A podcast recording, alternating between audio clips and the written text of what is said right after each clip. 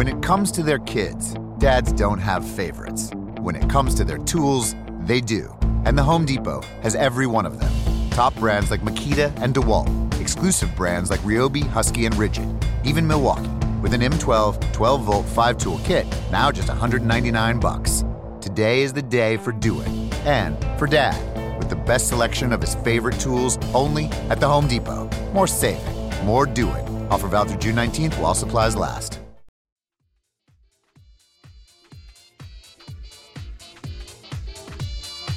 This week, it's a wide ranging conversation with writer and director James Oliva, creator of the psychedelic noir podcast, What's the Frequency?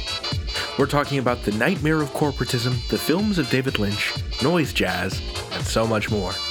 It's all coming up right here on Radio Drama Revival. Hey, folks. Welcome to Radio Drama Revival, the podcast that showcases the diversity and vitality of modern audio fiction. I'm your host, David Rheinstrom. James and I sat down last month, and he took me for a ride. You don't really interview James Oliva so much as you witness James Oliva. He is a delight and a pleasure. Let's take a listen. So, James, Yes. let's let's start at the beginning. Um, Yes. Because you told Michaela, the pod teen, in an interview in 2017, that you and Alexander Danner have been friends since you were nine years old. This is correct. Yeah. Yeah. What- Since fourth what- grade. What's the first thing the two of you ever collaborated on? Um. Well, geez. I mean, I could be, I could be, I could be literal and, and tell you that that uh, Alex was uh, uh, doing something at the age of nine that in public that you don't want to do. Like, say, I don't know, pick your nose. And um, uh, uh, What, saw, what's the first like- creative project that the two of you worked together on? all right, fine, David. I won't tell the gross story. Um. you don't want to embarrass Alex? That's fine. Um, no, you know what it was? It's not so much that the, the well, the first thing we ever really collaborated on was was role playing, uh, uh, you know, DMing and stuff like that. Um, we used to push each other with creative projects and things like that from a very early age. I could say like somewhere in our uh, high school years, uh, I started doing um, poetry, and Alex liked some of the poetry, and then he started doing better poetry and uh, I was like, okay. And so then like it was a lot of like one-upsmanship for a while. So it was a lot of me writing stuff and then going here, here, and we'd we'd be racing to get it to one another and be like, hey, check it out. And that's kind of the nature of our creative friendship aspect is that there's always this. Uh, one of us is always pushing the other uh, into a direction where the other one isn't uh, either familiar with or initially comfortable with. Uh, and then there's a, an element of very, very healthy competitiveness where you know we're definitely rooting for the other guy and, and you know when we read it or when we when we when we ingest whatever that bit of uh, art is the other guy's doing there's that that jealousy but love sort of combo um, yeah I've I've heard you describe Alexander as like your platonic soulmate, bestie. Yeah. If which which one of you is wit and which one of you is troubles? Oh, that's a great question. All right, so yeah, obviously, I mean, I'm, I'm, I, if I had to choose, I would say it's I'm more troubles than he than he is. Uh, he's definitely a lot more wit. Um, you know, so there's that dynamic that he and I have, but he's certainly a lot more uh, of a of a goody two shoes than than I, uh, and certainly my mouth gets me in a lot more trouble than his. um, so that that's probably fair. Yeah. So he'd be more wit, I'd be more more uh, troubles. Sure. Can can I ask why why both? I mean, I know I know Kareem is Kareem and he's wonderful. I, I'm I'm curious why both of those characters are English. Yeah, that's a great question. Um, you know what? I I had a lot of reasons. Well, it's not like I wrote them to be English. I just I just wrote troubles to be troubles. Um, and then as I was thinking about casting it, uh, and how I tend to think about projects that I'm going to go do is that I assume that nobody else is really going to want to do them voluntarily, so they'll have to go like recruit friends. So um, I was like, all right, well maybe I'll play troubles, and I was like, all right, no, no, no, no, no, no. Uh, enough of you uh, in front of the microphone. How about you just handle the stuff behind the scenes and whatnot. And then, um, so I started thinking of like, oh, well, who do I know that could handle the humor that I'm writing here? And I had a friend of mine, uh, Julian, uh, uh, that was in a writers group of mine, and he's he's just got this brilliant wit. And he's British, so I started hearing his voice mm-hmm. Uh, uh, as the character, and then I started thinking like, well, why can't uh, Walter just be British? Like that would be kind of an interesting concept of having this this you know expat sort of uh, um, guy who who's a private detective in L.A., but he's like so far removed, more so than anybody else uh, in a way. So uh, then having wit be the same seemed to be um, the right idea, considering Ika wanted them to be so interconnected. Sure. Wait, to take us back to Alexander Danner, though. So yeah, he got you involved with audio drama through having you yeah. audition for Michael on Greater Boston. Was that your first exposure to podcast drama? Yeah, uh, it's so funny because I, I never I didn't really participate in uh, really anything in the realm of, of podcasting. I didn't I didn't really have a grasp as it. I, I would hear it and I made assumptions about it being just radio plays, really. Um, and then uh, Alex asked me to do the audio drama stuff, uh, well, with Greater Boston and audition, and I, I was like, oh, cool. Is there like a, a, a whole market for that, or people like interested? And he's like, yeah, not as big as like the nonfiction stuff. And I was like, oh, really? There's nonfiction? And he's like, uh, yeah. uh, and so I was like, oh, okay, cool, cool, cool. And I, I, I just wasn't there was nothing inside of me that was like, oh, I got to listen now to all these podcasts. I was just like, all right, well, I'll do this and I'll have fun and, and see where it takes me. And, and I figured it would build because I was trying to do, get into voice acting, um, uh, primarily uh, anime uh, or animation um, or um, uh, video games. sure. That was kind of really where my head was at, uh, trying to get into that because I like character voices. I like doing much more broader stuff than than commercial work. It's so um, funny because now you're in like every other audio drama. I mean, that's by I, no that's by no means an original observation, right?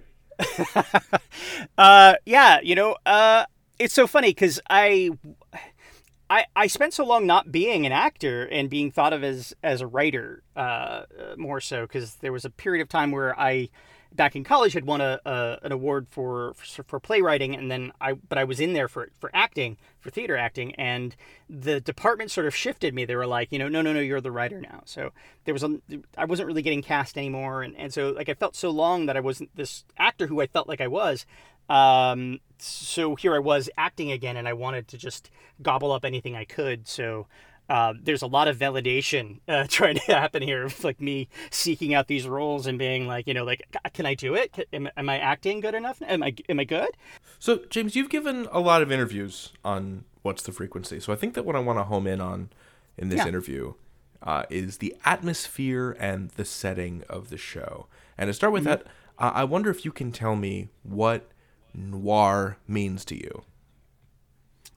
Um, you know, it's it's a it's slightly less literal than I think some people take it as. Like some people have a very specific concept of of noir. Um, mine is more of a um, I would say it's much more uh, interpretive on my end. Like I don't think the show is completely noir, uh, but it has its tropes uh, lying about. Uh, usually, um, you know like I think of noir, and I tend to think of everyone tends to think of the hard-boiled detective. That's the first thing we all think of. Uh, we think of, um, but he's usually very, very ultra masculine, uh, stoic, um, somewhat impulsive, but but but like collected at the same time. So he'll like usually like explode right at the right moment.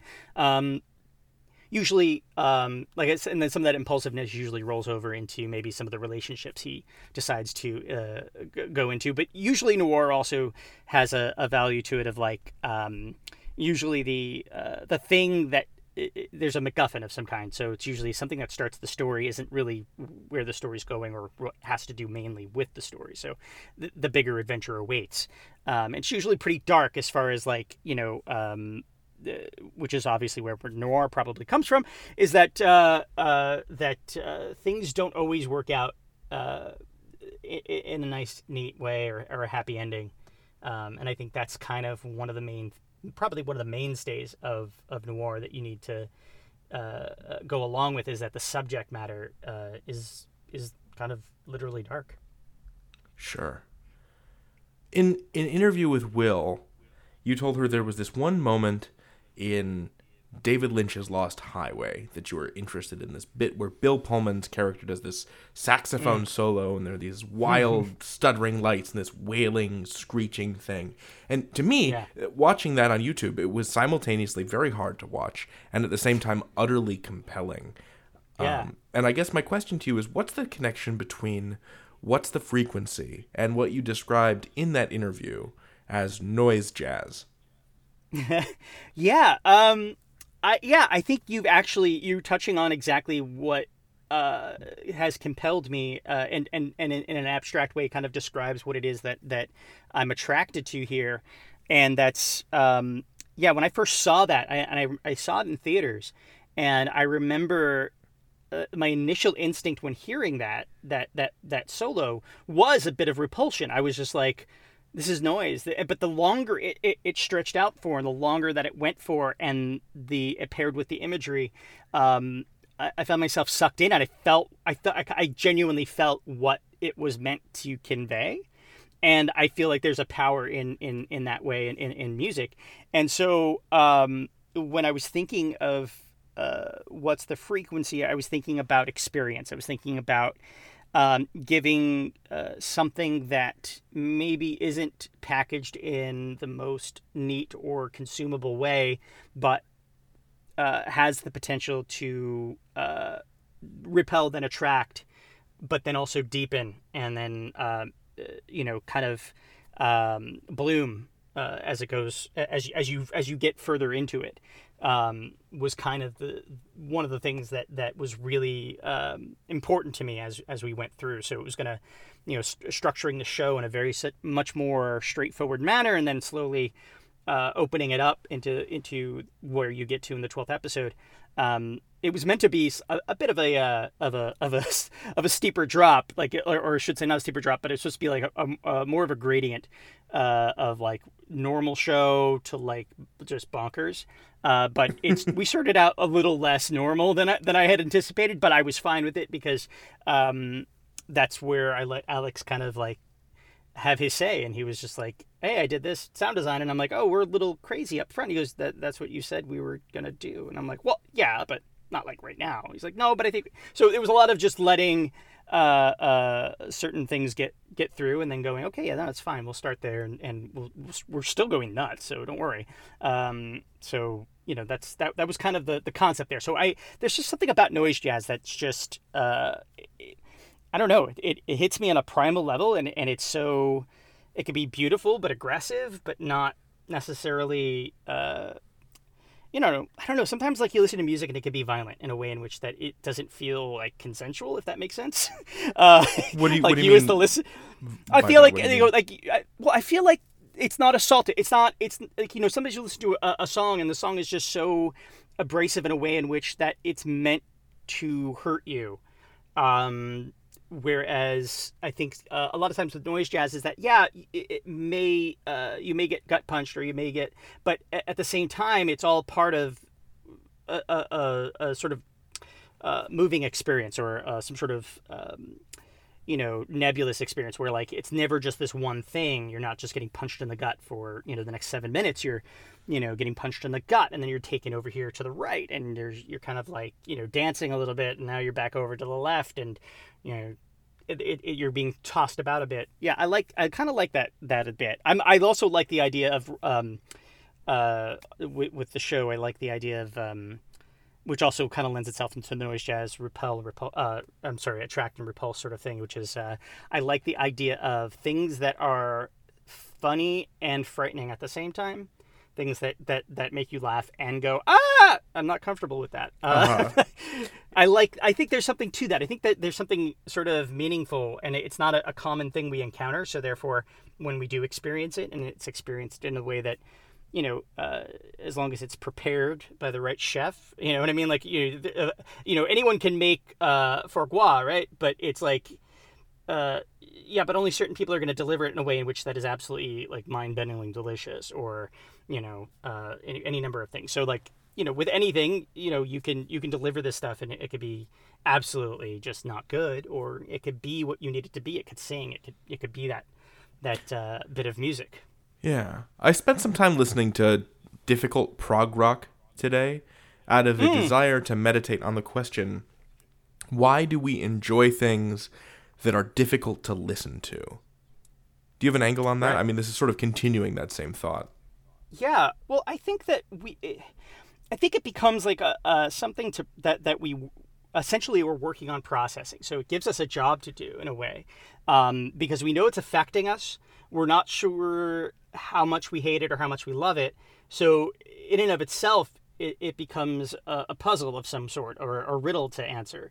Um, it's the same thing that we go through, I think, with horror in general, especially when we think about horror movies. We go to horror movies because there's a catharsis with it.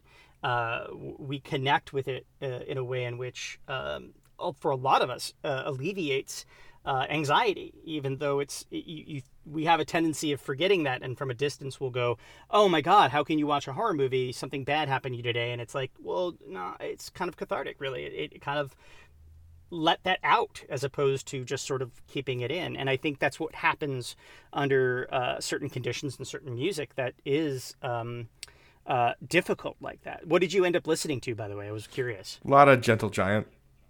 Oh yeah, cool, cool. Okay, so you've already listened to that though. No, you knew that one. Yeah, no, I, this was just me meditating on it while preparing it. for the interview. Yeah, I uh, being like, I I, love this, and I really like what's the frequency, but like, I wouldn't describe either of those things as easy to listen to, no. like No, I- pleasurable, yeah. but but difficult.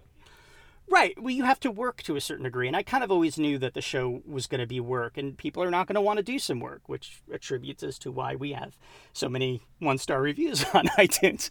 Uh, but, uh, you know, I, I, you know, people have a visceral reaction. And, and I was explaining this to somebody else recently is that I knew people were going to have a visceral reaction to the show. Either they were going to love it, and it's the type of show that if you loved it, you were going to love it. Or uh, if you hated it, you were going to hate it with every fiber of your being, and you are going to feel like, why does this exist? This is the problem with with people and their pretension, and you know, like you were gonna, you were just gonna walk uh, away from or run away from the show in, in a heartbeat.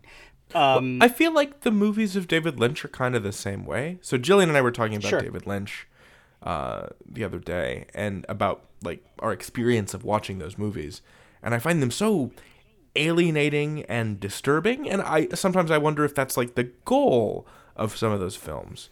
Did you have a particular goal in mind for how you wanted the audience to feel when they listened to What's the Frequency? Uh, I wanted them to feel. Um, I wanted there to be a, a sense of um, uh, insecurity, unsafeness, but at times beauty. So I wanted to kind of mix it up between the two. So it would be levity, and, and which I think is. And I think a lot of where I was coming from with, with this is that yeah I had spent a lot of t- uh, you know I will be nakedly honest I did spend a lot of time thinking about uh, uh, David Lynch uh, and his work and uh, had consumed uh, not too long before this because I had actually written a screenplay that I was trying to tap into this sort of psychedelia uh, experience of this unreliable uh, world as a horror movie. And so this is a carryover. The show is a carryover of some of the th- thoughts and ideas I had. So when I was picking apart David Lynch's work, because I think there was a there was like one of the channels was running like a bunch of different ones of his movies and such. Um, so like Blue Velvet had been on, and like um, uh, you know some of his other works. Like I know Mulholland Drive had been on, and Lost Highway, um, and then um, trying to think of what else. But anyway, s the point being is that um, a lot of his films are basically like they're poems. I, I believe that a lot of them have like these poetic moments, and some of them have these very literal moments. But a lot of it's very dark comedy. I mean, almost all of it. It, it lends itself very, very well to uh, that type of humor that you see on Adult Swim. That is like, uh, you know, found footage of a of a bear or Too Many Cooks or uh, Tim and Eric. Tim and Eric do that very same type of humor that's super dark and disturbing, but makes you laugh, but makes you unsettled.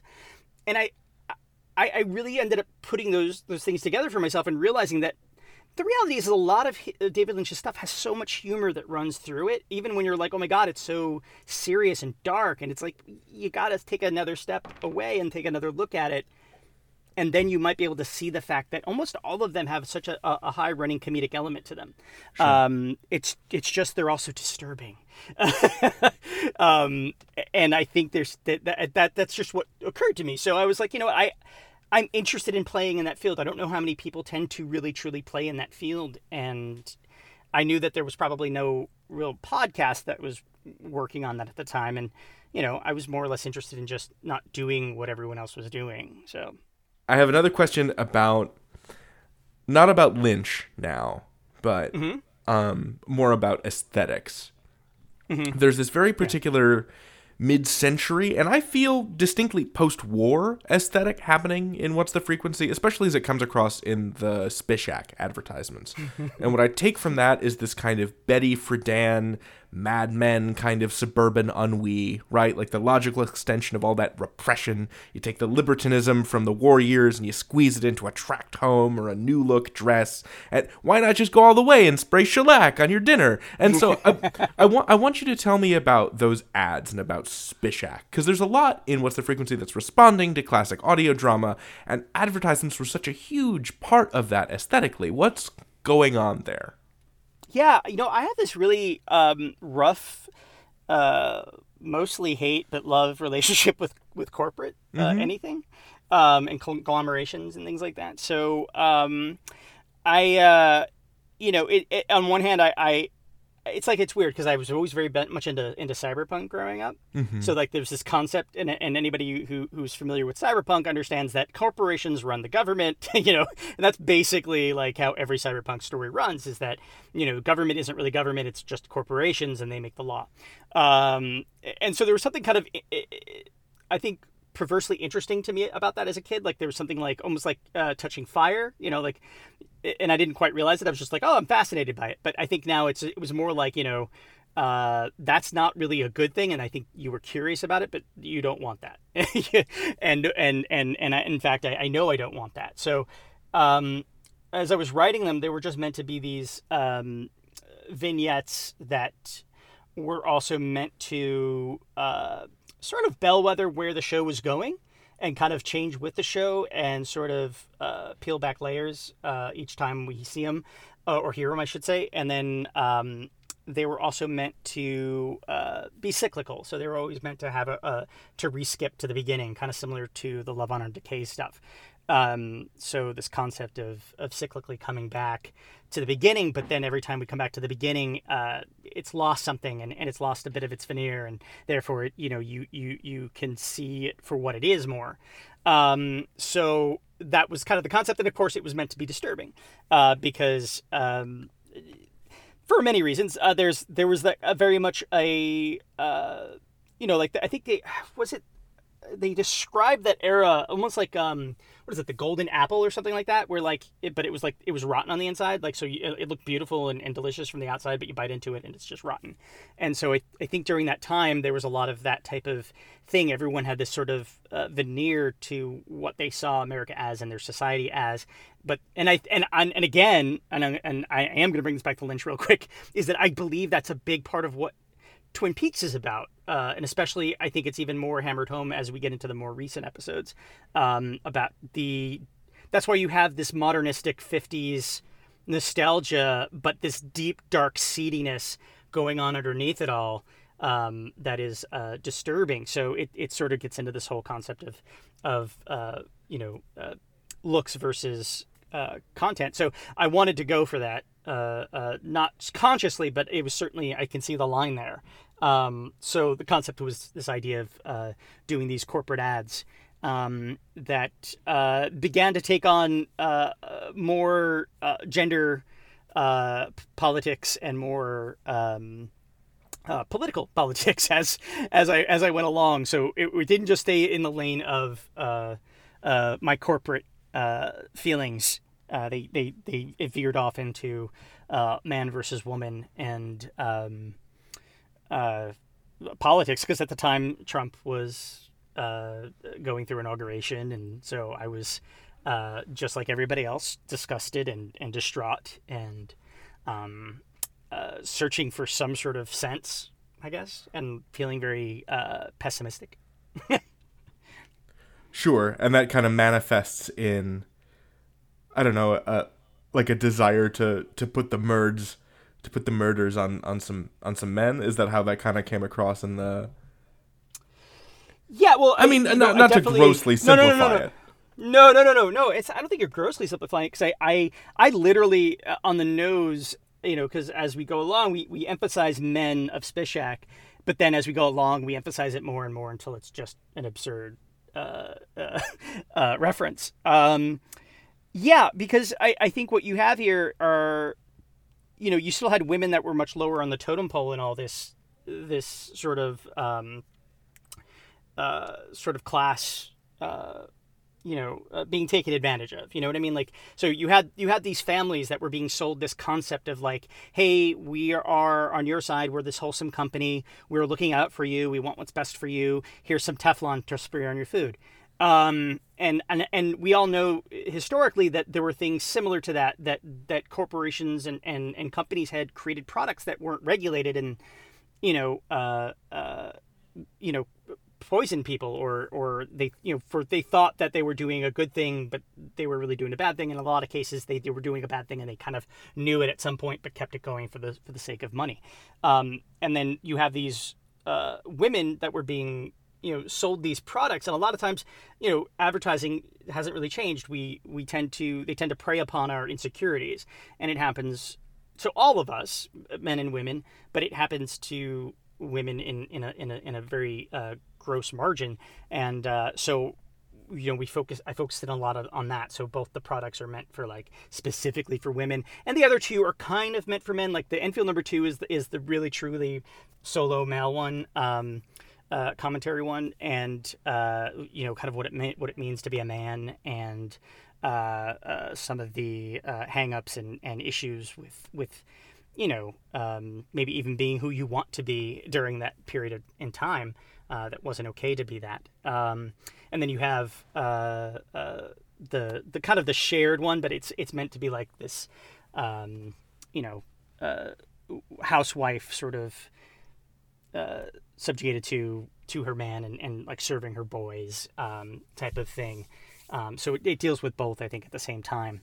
But uh, but yeah, it was it was sort of it was sort of meant to uh, kind of embody that. Sweet. I feel like I lost the thread a little bit. Did I lose the thread? Did no, I? I don't. I don't think so. Okay. Okay. Uh, and and similarly, I want to know what you were responding to with love, honor, and decay itself. Can you tell me what you were thinking about and responding to when you created those scenes? Specifically, the the one where Donald catches Louise injecting heroin, or really any any of it, Um. Well, you know, like see- the cyclical nature of it. Yeah, yeah. Well, there's a couple of influences here that that that are at play. Um, a the entire show is spattered with a lot of like uh, history of mine. Like so, I'd always felt I I kind of felt like with this project, like I I had for the past two projects I had done, I'd done two bits of uh, screenplays that. I- I really wasn't working on anything that was truly personal to me, just things that I thought were neat ideas that I was exploring.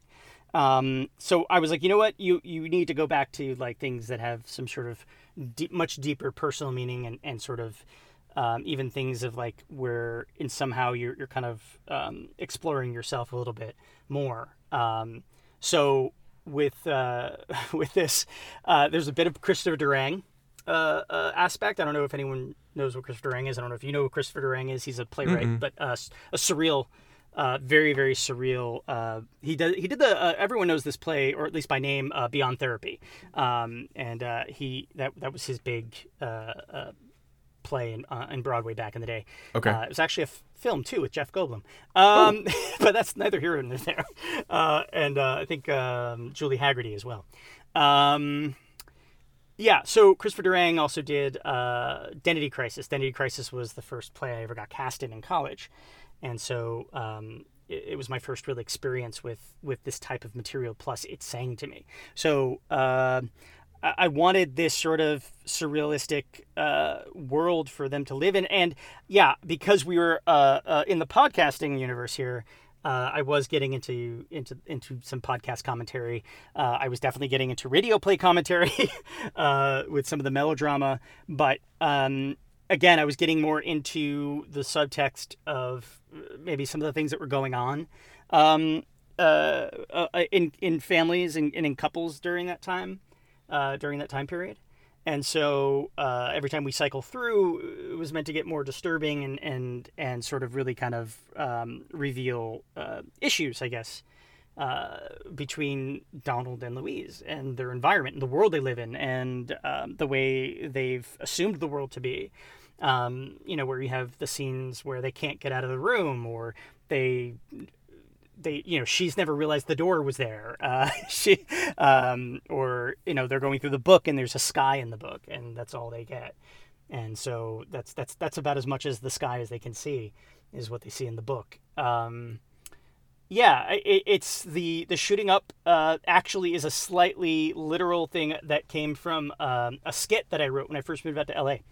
Uh, I wrote a skit about a man who, who who gets home early from work to find his wife shooting up, uh, and it plays out almost very similarly uh, to how it plays out in Love Honor and Decay. Uh, he, he, comes home and he's just like he gets that ah shuck sort of response though. It, it, he he he takes it all in stride. He's like, but honey, but this was a little bit more like uh, again I kind of I kind of uh, retrofitted it to to to fit with what I was doing with the show. So you know Donald has the uh, I like his the way the actor says it, and therefore the line becomes more special to me. Is like, but why? We have money. Uh, when she's like, um, but yeah, I like I, I like the idea of characters. Uh, what's always funny to me is characters that misunderstand each other but mm-hmm. think that they understand each other. So I like playing in those realms of like, you know, where he's like, he's like, you're doing D R U G S, and she's like, uh, drugs? No. And like they have the back and forth, and she's like, no, I'm doing this, and he's like, that's drugs, and he's like, no, I'm doing this, and he's like, that's that, yeah, that's heroin, and so like they kind of have that back and forth. Um, I don't know. To me, stuff like that, I, I it's it's very Looney Tunes, uh, and I I think that's funny. Was that exchange improvised? Because I saw that you you allowed for a lot of improv in the in the show. Um, no, only because well, I did allow for improv. Um, and uh, a lot of it I haven't fully released. Um, some people get, took me up on it and some people didn't, which made it harder for me to really exploit it. Uh, so I did it where I could. And Donald and Louise gave me a lot of improv. They just didn't necessarily improv that part. Um, it's hard because they're not really truly working off of each other. So they have to uh, kind of pretend like they might think or know where the other person's going and maybe i might be able to use whatever they give me either within context or out of context. So maybe they say a line that i don't use in that episode. Maybe i use it later on uh, because it fits uh, something else. Um, you know another bit of improv or something like that. So but they they uh, brad and, and kristen were just um, just absolutely just absolutely beautiful. They were, they did such an amazing job, and I, I couldn't. It's such an important job that I was so stressed about whether or not it was going to work that they completely crushed it and made it so that I didn't have to worry about that part. and Brad is Julia Morizawa's husband, right? Yes, yes, that's, and we met at a. That's wild. At a yeah, well, because we met at a um a Bright Sessions. I think it was season two wrap party uh, here in LA and I was invited to go, and I went there. And as I was hanging out, uh, because we're old, uh, older than everybody else, uh, we were the like only few people sitting at a table, um, and um, uh, it was me. Uh, Julia was sitting across from me. I think Brad was sitting directly next to me, and. Uh, they were eating, and I was eating, of course, because we're the only people eating, because old people need to eat. Um, and so I'm just, I shouldn't even dignify that. You're not old. I'm just, I'm just teasing. I like uh, just teasing myself, really. Um, so you know, at some point I started talking to Brad, uh, and Brad was telling me about ACX. And I was telling him that you know I, I was doing voice acting work and that I wanted to branch out. And he's like, "Oh, you can get work right now on ACX." And I was like, "What?" So him and I started talking sometime after that, especially after I got my first gig on ACX, and then um, when I was because I I tend to be a, a bit of a loyalist, so like you know any amount of small kindness I will repay back probably with like more than I need to. But I, I, I feel like that connection. So I feel like I, you know, and I liked Brad a lot. So I just had that feeling. So I, uh, when I was writing one of the, was writing for the show, I was thinking like, all right, well maybe Brad could fit here, and maybe Brad could fit there, but I definitely want Brad in the show. And you know, all he needed to do was send in a, a, recording of himself, and I was gonna put him in somewhere. So, but uh, uh, yeah, he was he was. I had him on the board for a couple of different characters, and then eventually I settled on Donald, and I was like, it was perfect. It was a perfect match. Yeah, he's that's great casting. I mean, yeah, I've I, been I've been pretty blessed. You have it's such a cast, dude. We also have um uh, uh, uh this guy uh, David Rheinstrom uh, that showed up briefly. Uh, and, and I think I think they. I'm just gonna I'm just gonna pollute this entire take. Ah no no you were great you were awesome in it. Thank you. Yeah, we could just do a whole improv right now, David James. um, oh yeah, full disclosure, I'm I'm in the show. Yeah, yeah, yeah. Um, well, it was the only way I can get on this show uh, uh-huh. to talk to uh-huh. you. Uh, uh-huh. No, I'm just teasing. I'm just teasing. You were staff, no, you were staff brilliant. member James Oliva. Yeah, exactly that too. Uh, so I look. This is a work of access journalism. I, I, never made any claims to ethics. I never made. Look, look, look, look. Look, I'm okay with it. I'm just, you know, it, I feel like I, I actually feel like by being on right now, like I have made, like I feel like it, it's like it's been always the bridesmaid, never the bride sort of thing. Like I'm watching all these people get on like RDR, and I'm sitting there going like, when, when, when am I going to be asked? Oh, baby, on the aisle. Yeah, no, I was like, I'm like, oh my god, it's like a rite of passage, David. And it is and like, not. You know, Thank it, you. It really is. It really is. Like I, I'm in, totally enamored with your interviewing style. I'm totally enamored with you, and therefore, like to just be kind of like sitting back and watching shows that come out after mine being like on RDR. I'm like, what? What? They, they get to the back of the line, David. David, they get back to the line. Back of the line, man. just teasing. Um, I'm sorry to yeah. hurt you by by no, the exclusion. I, I didn't. I am didn't just intend excited. that I'm, in the slightest. I'm, I'm here now. I'm here now. I'm here now, and that's all that matters we're here together and we got to enjoy the time that we have together. That's true. Um, uh, yeah, because I, I am. I'm really super excited. I've been, I've been really, uh, actually, I've been telling my wife now for like weeks. I'm like, it's coming up. It's coming up. And then finally, like every day since like last week, like I think around Friday, I'm like, Wednesday. Wednesday's the day. Wednesday's the day, honey. She's like, I know, honey. I know. James, come on. I'm just a kid. We're just, we're just friends. I know, I know. Well, I just, I don't know. Like, I don't know. I just, I'm, I, I, I look forward to talking about I like talking about my show and I like talking about it with people that that have like deep questions to ask and questions that are challenging even. Oh shit, build it up, why don't you? No, no, no. You've done you've done an amazing job. You and Will, you and Will are, are amazing. Ellie's amazing, and anybody else who's ever interviewed me is amazing. Thank you. Um, There's... but yeah, no, no, these are yeah. great. I love these questions actually. Oh, good. I am glad of it. Um, okay, so here's here's a thing that I've been thinking about since I started listening to the show. In 1986, the CBS anchor Dan Rather was attacked mm. by hmm. two men as he walked home to his Manhattan apartment. They mugged him and they beat him, and as they did so, one of them screamed at him continuously, What's the frequency, Kenneth? And every time mm-hmm. someone starts saying that mantra on this show, I keep expecting them to say the name Kenneth. Does the title and this theme in the show of the manic mantra related to broadcast media have anything to do with that attack? Uh, anything? Sure. Yeah. Um, it, uh, it, again, it, it does in the sense of the way that you, you have something and it kind of means what it means originally, but it also, you've repurposed it and expanded what it means. So I've changed, uh, its representation and why its involvement is the title of my show, but it, it is directly connected to that moment um, as far as why I chose it and what I feel it, it means. Um, and then, you know, then I repurposed it. Um, but yeah, I, I knew, I, and I also like the idea too, honestly, is that the, um, I like the idea. I think because when it come down when it came down to like naming the show, I had a, had a couple of different names and they all sucked. Uh, it was like the signal, uh, you know, mysterious frequency, uh, you know, um, none of them really kind of sang to me.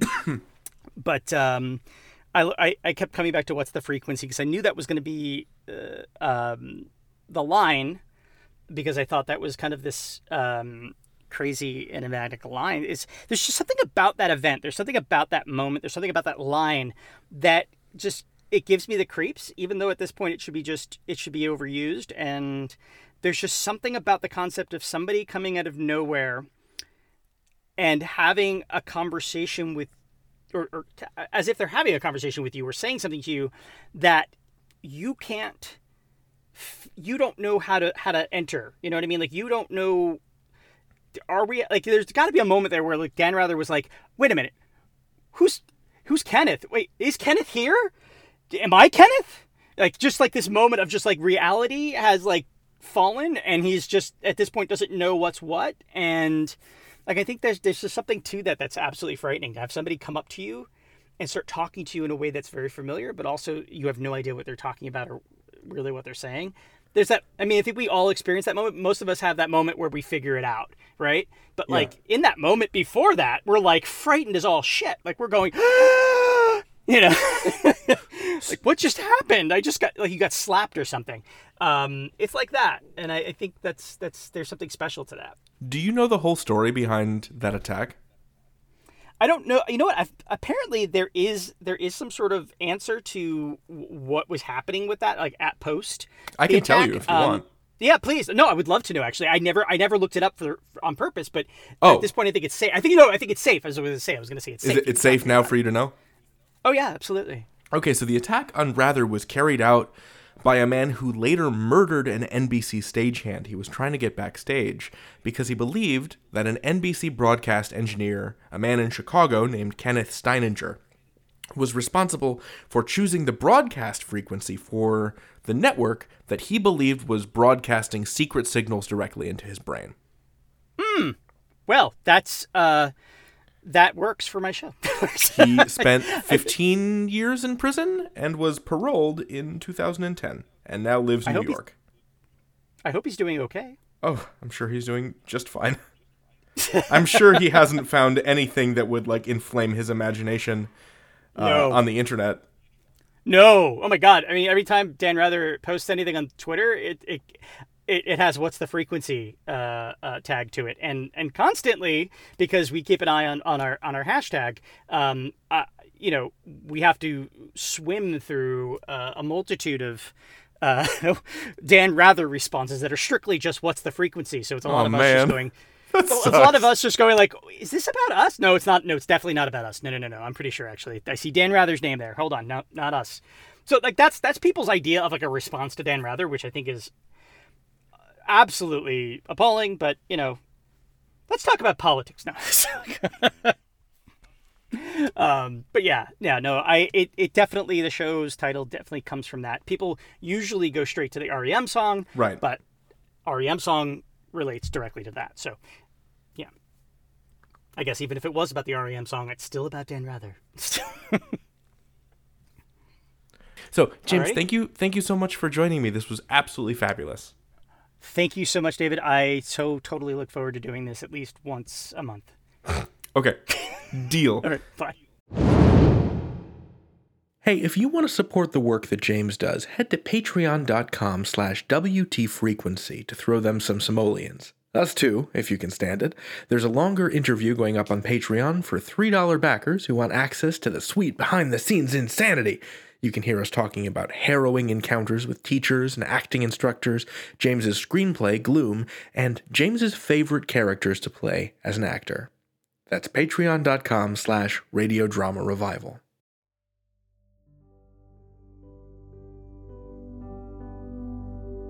Radio Drama Revival is brought to you by listeners like you, and also Suburban Ennui. Yes, Ennui, there's enough to go around. Are you frustrated? Dissatisfied?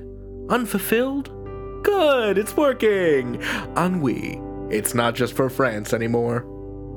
And by Seeds. So much potential, so little space. It's like a New York apartment in a packet, except instead of growing resentment, it grows radishes. Seeds can be found at your local seedware shop, but ask for them by name. Tiny rocks that grow into vegetables, please.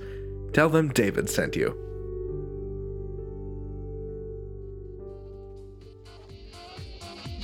And now, our credits. Our theme music is Danger Did You Do by DJ Stranger Danger. You can find his music on SoundCloud. Our line producer is Matthew Boudreau. Our interviews producer is Eli McIlveen. Our associate producer is Sean Howard. Our researchers are Heather Cohen and Monique Boudreau. Our social media manager is James Oliva. Hey, how about that? Our executive producer is Fred Greenhalgh. I'm your host, David Rheinstrom, and this has been Radio Drama Revival. All storytellers welcome.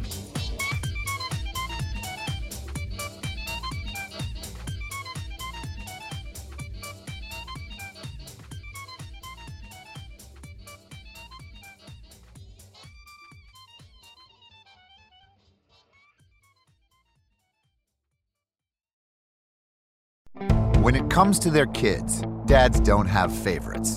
When it comes to their tools, they do. And the Home Depot has every one of them. Top brands like Makita and DeWalt, exclusive brands like Ryobi, Husky, and Ridgid, even Milwaukee, with an M12 12 volt 5 tool kit, now just 199 bucks. Today is the day for doing, and for dad, with the best selection of his favorite tools only at the Home Depot. More saving, more doing. Offer valid through June 19th while supplies last. The all new Toyota RAV4 asks, What if? What if your ride was refined rugged at the same time? Introducing the all new RAV4 Hybrid. 208 combined horsepower and standard all wheel drive make it the most powerful RAV4. Plus, with its head turning style and breakaway speed, it's bound to change the way you think of a hybrid. The all new RAV4 Hybrid. Toyota. Let's go places. Horsepower. Ratings achieved using the required premium and leaded gasoline with an octane rating of 91 or higher. Premium fuel is not used. Performance will decrease.